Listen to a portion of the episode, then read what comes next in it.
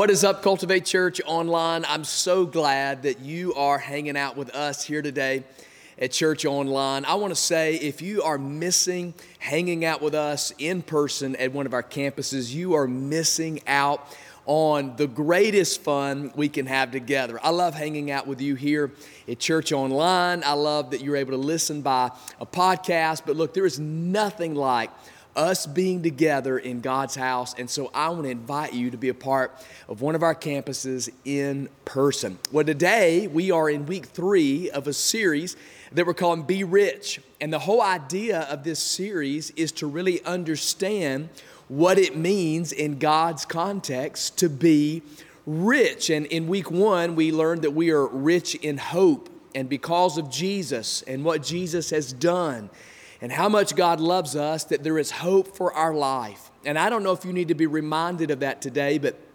Man, as we watch the news and as we uh, get those text messages and as you're on social media and you just look around at what's going on in the lives of people, people need hope today, I believe, like never before. And you and I, we have the hope of Jesus. We're rich today, we have an abundance, we have more than enough hope because of Jesus. And then last week, we talked about being rich in giving, in our generosity, and taking what we have, our time and our talent and our treasure, and us giving that away. We're rich compared to the rest of the world. We learned that we're in the 1% club, that if you make $35,000 as a household income, we're in 1% of the entire world. We are rich in the blessings of God. And this whole series has come out of a passage of scripture in 1 Timothy chapter 6 verses 17 and 18 and here's what it says. Teach those who are rich in this world not to be proud, not to trust in their money, which is so unreliable. Their trust should be in God, who richly gives us all we need for our enjoyment. Tell them to use their money to do good, that they should be rich in good works and generous to those in need, always being ready to share with others. Now, there's a few little highlights that I want to give you there. And if you where you can take notes or you're writing in, uh, in your Bible, I want you to underline the word rich. And if you begin to think or formulate in your mind that somebody else is rich and it's someone else's responsibility, well, we've really lost the context of what God is trying to teach us. He wants us to know that we're rich in blessing and that we are accountable for the blessings that God gives to us. I want you to understand today that you're rich. Change your lens, change your focus of what you don't have and look to what you do have. Don't be proud and don't trust in your money. Money is the only thing that will motivate you to get up early every morning, sit in traffic, sit by people that you don't like, do things you don't like to do because you need that money. Everything that you do, your trust of your home and your food and your enjoyment, it comes from your money. If your boss told you tomorrow, hey, look, I appreciate everything you do. I appreciate all of your hard work, but uh, we can't afford to pay you anymore. But we would love for you to still show up because you're so good at these tasks. Most of us would say, "There's no way I'm not do. I'm not doing that. I'm not volunteering. Why? Because you took away the money, and the money is what we are drawn to. Don't trust in your money. And then it says in verse 18 to teach us to use our money to do good things. Learning today that every blessing from God, He has made us rich. We're rich in hope. We should be rich in our giving. And today, I want to challenge us. I titled our message to be rich indeed. Rich indeed. Every one of us should be rich indeed deed. We are called not just to say that we are Christians, but to show that we are Christians. Not just to make a name uh, for ourselves, but to make a name for Jesus. To let Jesus be famous so that people would know that we have such abundance and such blessing because of what Jesus has done. We should be living our lives on purpose, rich in deed. There was a man who died and he went to heaven, and when he got to the gates, he's talking to St. Peter, and St. Peter says, Hey, listen, uh, what, what good deed have you done? What merit have you accomplished in your life that should uh, allow you to be here and to be in heaven? And he said, Well, you're not going to believe this. He said, But there was a time where I saw some bikers, a biker gang, some really rough, tough, mean biker men, big beards and lots of tattoos and lots of piercings. Not that tattoos and piercings have to do with anything, but these bikers, rough, tough, gruff guys. And he said they were they were assaulting a young lady. They were, they were, they were, uh, uh, they were, you know, trying to make her feel small, and they were talking forcefully to her, and she was very uncomfortable. And I was concerned about what was about to happen in the situation. He said, so I went up to the biggest, baddest biker that I could find. And he said, and I told that man to stop talking to that young woman that way. He said, and then I reached up and I grabbed his nose ring and I ripped it from his nose. I threw it to the ground and I told him that if he would continue to talk to her that way, he would have to answer to me. St. Peter said, Wow, man, that's really amazing. That's impressive. He said, he said, When did this happen? He said, It was just a few minutes ago. So today I want to ask you this question What good deed, what merit are you living out in the abundance that God has blessed you with. All around us are people in need. And I would say today that you're probably standing in a need. I'm standing here today talking to you in need. But even in the midst of my need, I know that God will provide because He has given me an abundance of hope He's given me an abundance of blessing. He's given me an abundance of promise. Therefore, what has been entrusted to me, what He has invested into me, He's counting on a return today. And so I want us to lean into this and ask ourselves a question today What deed have you done?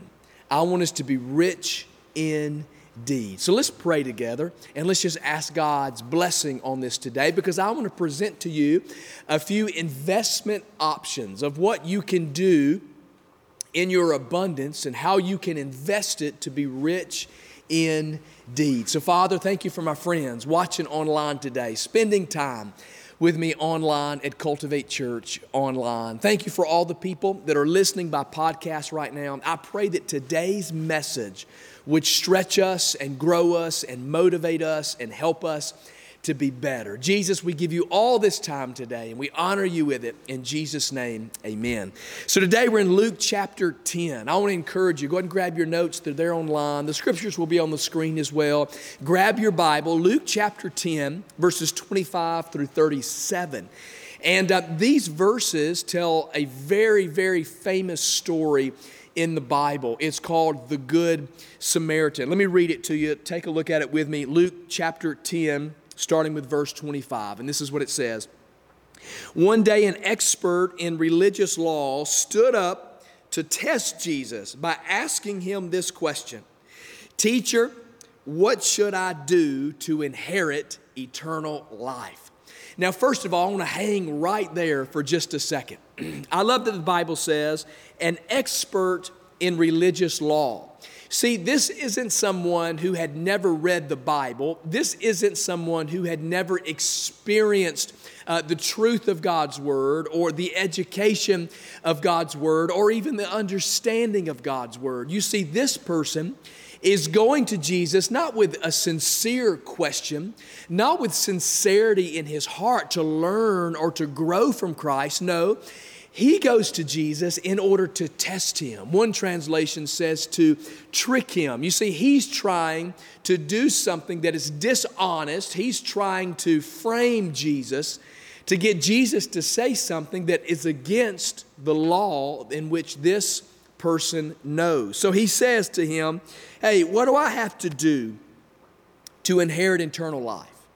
Notice even the framing of the question is so that it is a benefit to his own personal life. There's nothing that he's going to ask Jesus that says, Hey, Jesus, what can I do to further live my life on purpose to make a difference or to be a blessing to somebody else? No, the whole framing the whole lens of this entire scenario, this conversation, this outlook is on this man. So as he frames Jesus, I love how Jesus responds in verse 26. Jesus says, What does the law of Moses say? How do you read it?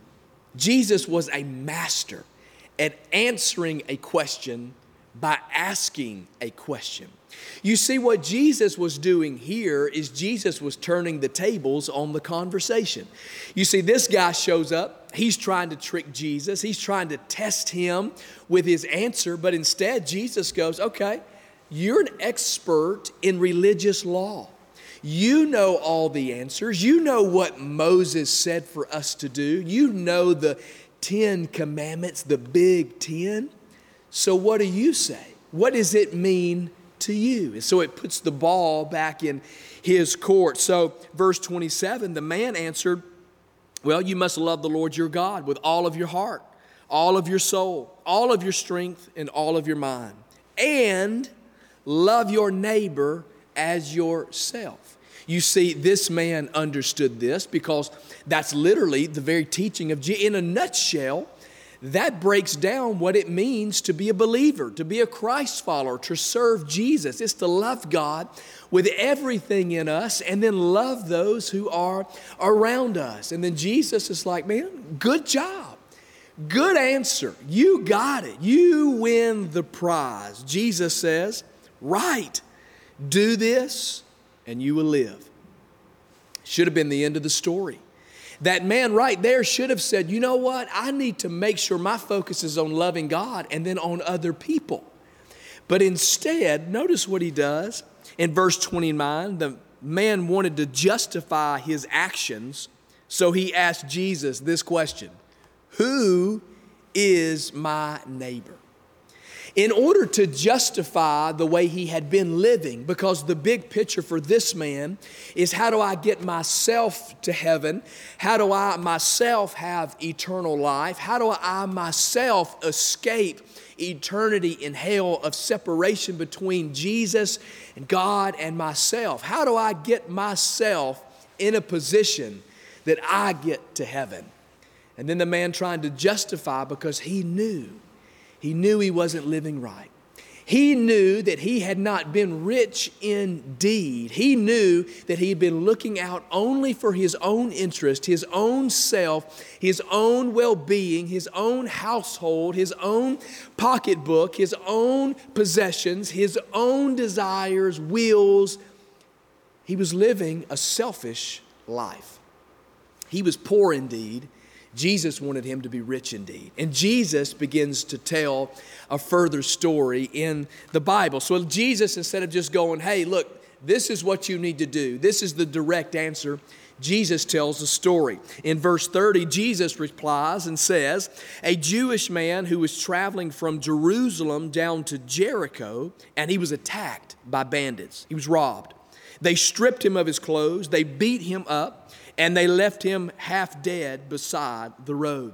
So you got a guy that's traveling, and on the road that he is traveling, it is said that it's a narrow road, it's windy, there's a lot of places for people to actually hide so that they can rob travelers. Uh, it was actually known to be a very dangerous road to travel. Uh, a lot of people were, were hurt, a lot of people were robbed, a lot of bad things happened on this road. So, in the context of the day, this made perfect sense. This was very relevant to what this man would understand. And then, verse 31, Jesus says, By chance, a priest comes along. I love the humor in Jesus. I love his personality. I love his attitude. He says, Hey, by chance, a priest comes along. And as this priest comes along, he saw the man lying there and he crossed to the other side of the road and he passed him by. A priest is coming down the road, sees a man ahead laying injured and in need, but instead goes to the other side of the road to pass him by. Remember, it's a very narrow road. He had to get pretty close but he still got to the other side as far as he could go, and he passed this man by. Verse 32 a temple assistant walked over and looked at him lying there, but he also passed by on the other side. another religious man, another man who should have known better to reach and to help, but he passed him by. Then, verse 33, it says, A despised Samaritan came along. I think if you can, you should underline that word despised. A despised Samaritan came along. Back in the day, uh, they didn't have all the peace and tranquility in their culture like we do today. You know, we all get along so well. We don't have any uh, racial divides. We don't have any prejudice in our culture today. Aren't you thankful? No, just like we have prejudice and racism, and we have division in our country, and we have wokeism, and we have all of these things that try to provide, divide us. Well, so did they. Jews and Samaritans, they didn't get along at all. As a matter of fact, Jews would be so religious that they may even pray a prayer that would say, God, don't let any of those, those Samaritans, don't let any of those people make it to heaven. I mean, they were so overly religious that there was a lot of prejudice, a lot of bigotry that was in their life. But going over there, this despised Samaritan came along, and when he saw the man, he felt compassion on him.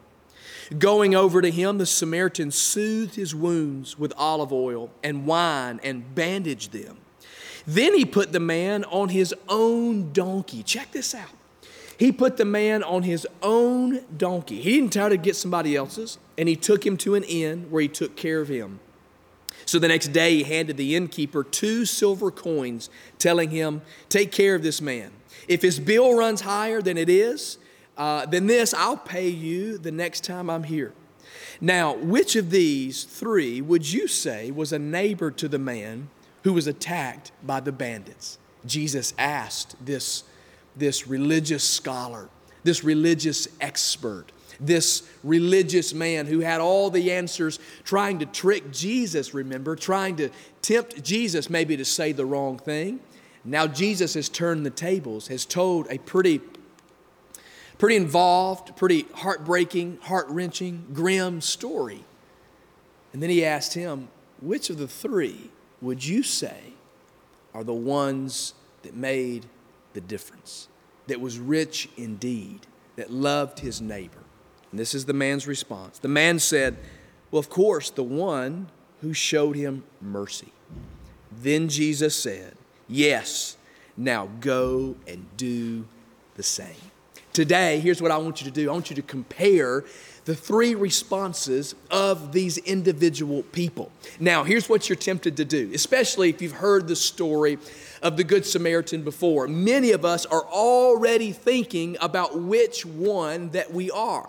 And most of us probably would, would say that we identify with the Good Samaritan more than we identify with the priest and the other man, the one coming through who looked at the man and walked the other way, and the one who came and passed him by, the ones who ignored his need, we would not say that we identify with them. We would say, Well, I gave a little bit of money over here, I helped do this little thing over here, and sometimes I serve in my church, and sometimes I give a little bit of money, and sometimes I volunteer my time. I am a good Samaritan. But I want to challenge you in this. The Good Samaritan or the other two men are not one or the other. You and I can be all three in one day. You see, it's an attitude, it's an outlook, it is an overflow of what is in your heart. And see, you can actually function in all three of these attitudes in one given day. You can choose in the morning that you're so important and you're so busy that you don't even have time to look and to stop. You pass it right on by. We got a lot of busy people on my street because we have traffic in the mornings when I take my little five year old to school and I'm trying to get out on the main road, and people are moving like two miles per hour and they'll speed up to get close to the bumper in front of them to keep from letting me out. So I know, hey, we're busy. We got stuff to do. We choose sometimes not even to address the need that is in front of us. Sometimes we see it. The Bible says that this man walked over and he stood and he took a look and chose to do nothing about it. And then sometimes, maybe, you and I can be the Good Samaritan. And we can choose to do something about it. We can choose to show up and express the generosity, express the hospitality, express the love of Jesus through the deeds that we live out because we should be rich indeed. There's three responses that we can give. Here's some investment opportunities of what we do in the moment and how these three guys respond. I want you to write this down. Number one, write this down. The first investment option is you can shun the moment. Shun the moment. You ever heard that word shun? For all of my office fans, come on, if you don't like The Office, you need to pray for a sense of humor. One of the best shows ever on TV. I love Dwight and Jim shun. In other words, I can't hear you. Don't talk to me. Don't interact with me. Shun. Unshun. What'd you say? Reshun. We shun it. We shut it out. We pretend that it's not there. We pretend that we don't see it. We pretend that we're not needed. We just shun it. We lock it out. Notice what happened. Verse 31, look at it again. By chance, a priest came along, but when he saw the man lying there, he crossed over to the other side of the road and he passed him by. Again, I just love that Jesus said, by chance, a priest came by. It's almost like I picture Jesus going, so a priest walks into a bar, like it's the setup of a joke. Or in this case, why did the priest cross the road? Replace the chicken. Ask, why did the priest cross the road? Well, in this context, so he didn't have to help anybody. You see, we can live this way, that we keep people at an arm's length. You see, the priest, although he was an expert in religious law. The priest is one who we knew was a representation of a spiritual life. Of all people, the priest should have been the first one to step in and to make a difference, to be rich indeed. But instead, he was too holy to be helpful. I want to ask you this question today for believers who are following Jesus and you carry the label as Christian, is it quite possible that you may be too holy to be helpful in your Christianity? That you are claiming something and you are embracing something that you are withholding from everyone else around you. You may have told Jesus that you're a Christian and you may have told Jesus that you're a believer, but have you let the world around you know because you've been rich indeed meeting the needs? Needs of other people. Your life should be a witness. Now, let me tell you this as a pastor, I hear people pray this prayer a lot. They'll say, Pastor, pray that I can have another job because I don't, I don't like being around all of these people who don't love Jesus. It's a tough atmosphere. You know, they say words that we don't like to say. They tell jokes that we don't like to tell. They talk about cheating on their spouse, and I don't want to cheat on my spouse. They talk bad about everybody else. They're dishonest. They, this, that, and the other. Pray that God would remove me from this environment.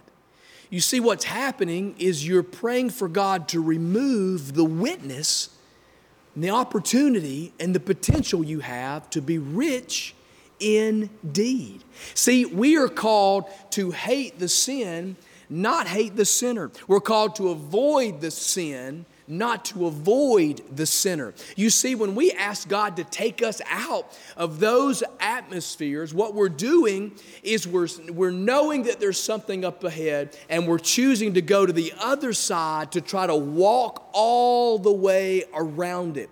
We can be what I call so spiritually minded that we're no earthly good, that all we think about is my time and what I get, my blessing, and how I can get to heaven and my my eternal reward that is ahead for me, and I forget that I'm driving a bus that I'm supposed to load up and take everybody with me. We can be so heavenly minded that we are no earthly good, that we can fool ourselves to think that we're so holy that we can't get close enough to touch Him, that we can't get close enough to make a difference.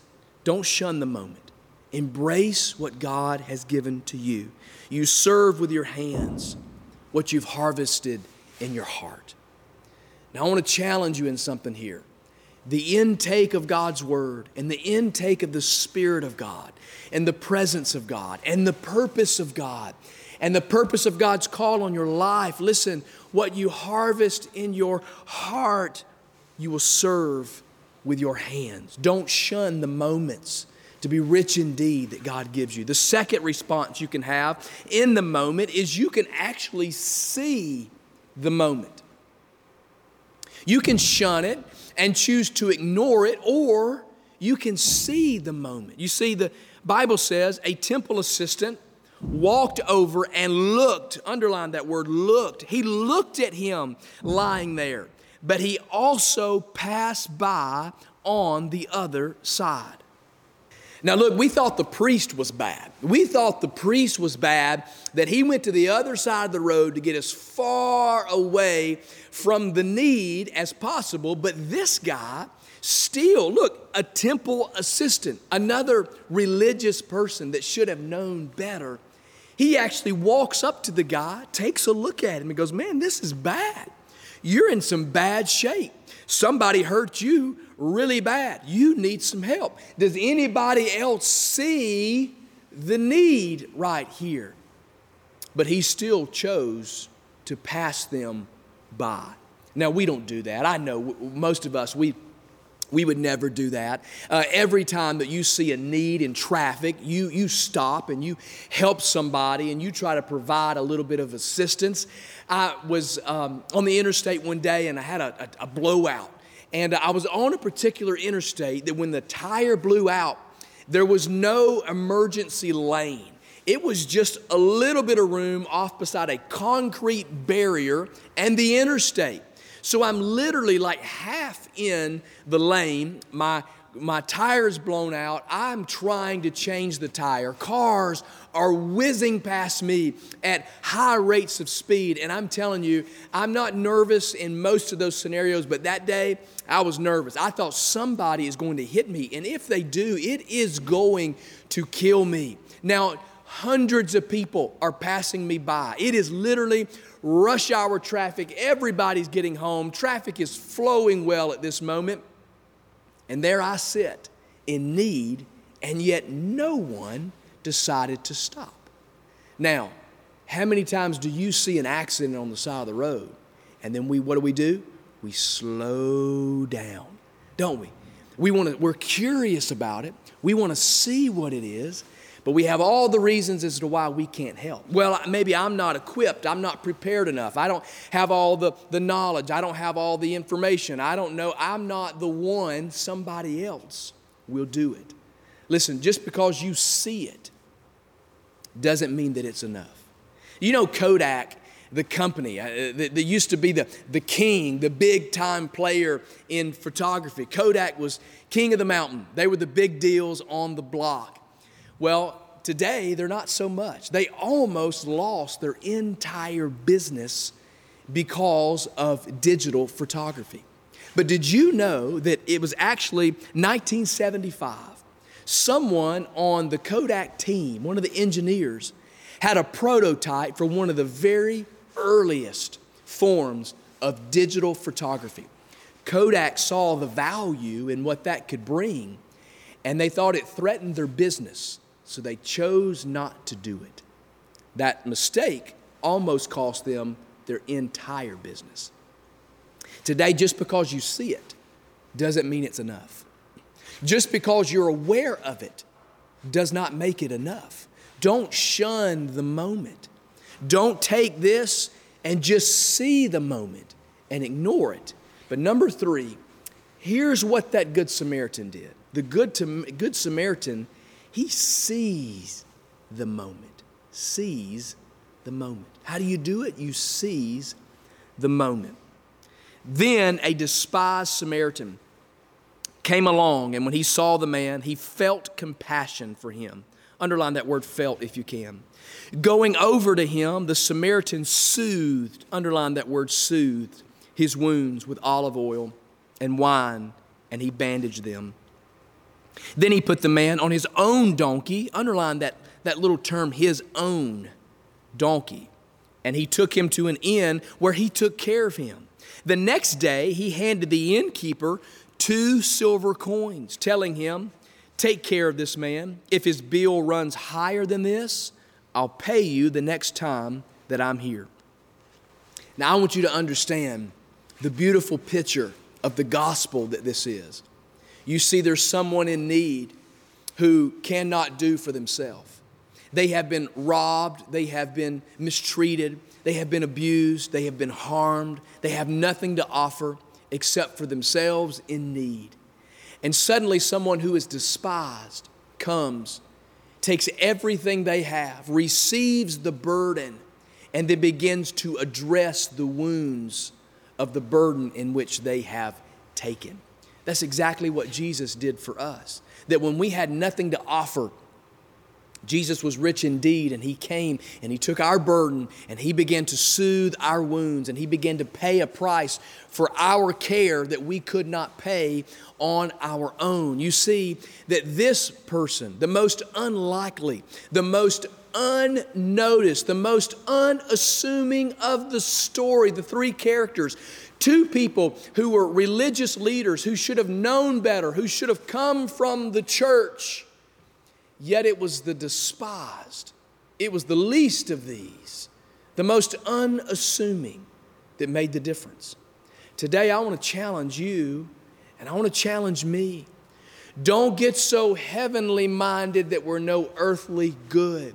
Don't be so holy that you forget that you're here to help. Don't run so far from sin that you leave the other sinners behind. You see, you need to be, I need to be rich indeed. How do I do that? How do we become rich indeed? These are three extra things. Write them down. The first thing I would say is you need to feel the need. Feel the need. Verse 33 says, This man felt compassion. See, it wasn't just a service, it wasn't just an action. No, it was in his heart. It is coming from the overflow. Remember that what you harvest in your heart you, you, you, will, you will serve it from your hands. And this man had compassion harvested in his heart, a love for other people, a desire to make a difference, a desire to live life on purpose, and to change the world that is around him. And because of this, he felt compassion that compelled him to stop.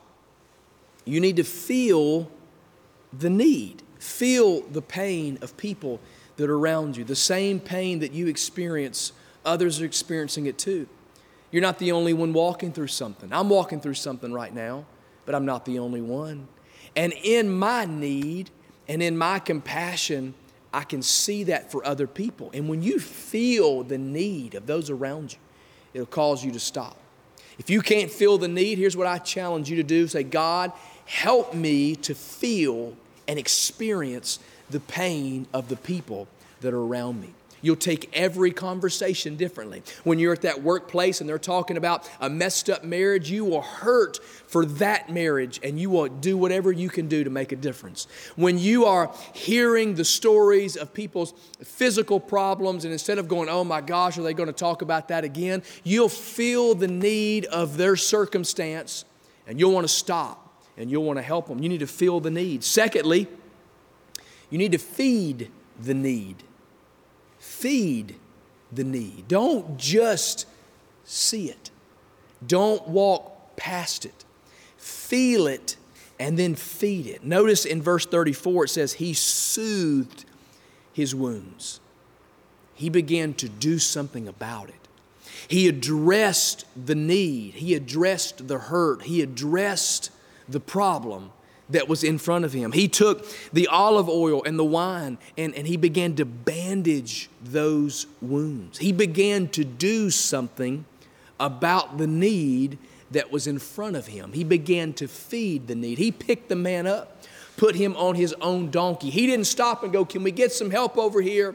We need someone to come over here and, and attend to this man. We need a professional. We need a healthcare expert. Can we get, can we get an ambulance over here so that you, somebody could take him? Can we borrow somebody's donkey? Uh, this man, can we find his donkey so that we can No, he just took everything he had, feeling compassion. He began to feed the need. And then the third thing I would say is that you need to fund the need. That's exactly right. Fund it, like cha-ching, cha-ching. Fund it. Take of what you've got. Say, well, Pastor, you don't know. I, I don't have this. I'm, I'm, I'm in debt. I, I don't have the resource. Well, listen, you, you need to make, if you can't be generous, you need to make some margin in your life. Cut something out today so that you can be generous tomorrow because you need to fund the need. Notice what happened. Verse 35 He took the guy to an innkeeper and he gave him two silver coins. In other words, he gave him his own money. He paid for it himself. He took his own resource for someone who could not pay him back or give him anything in return.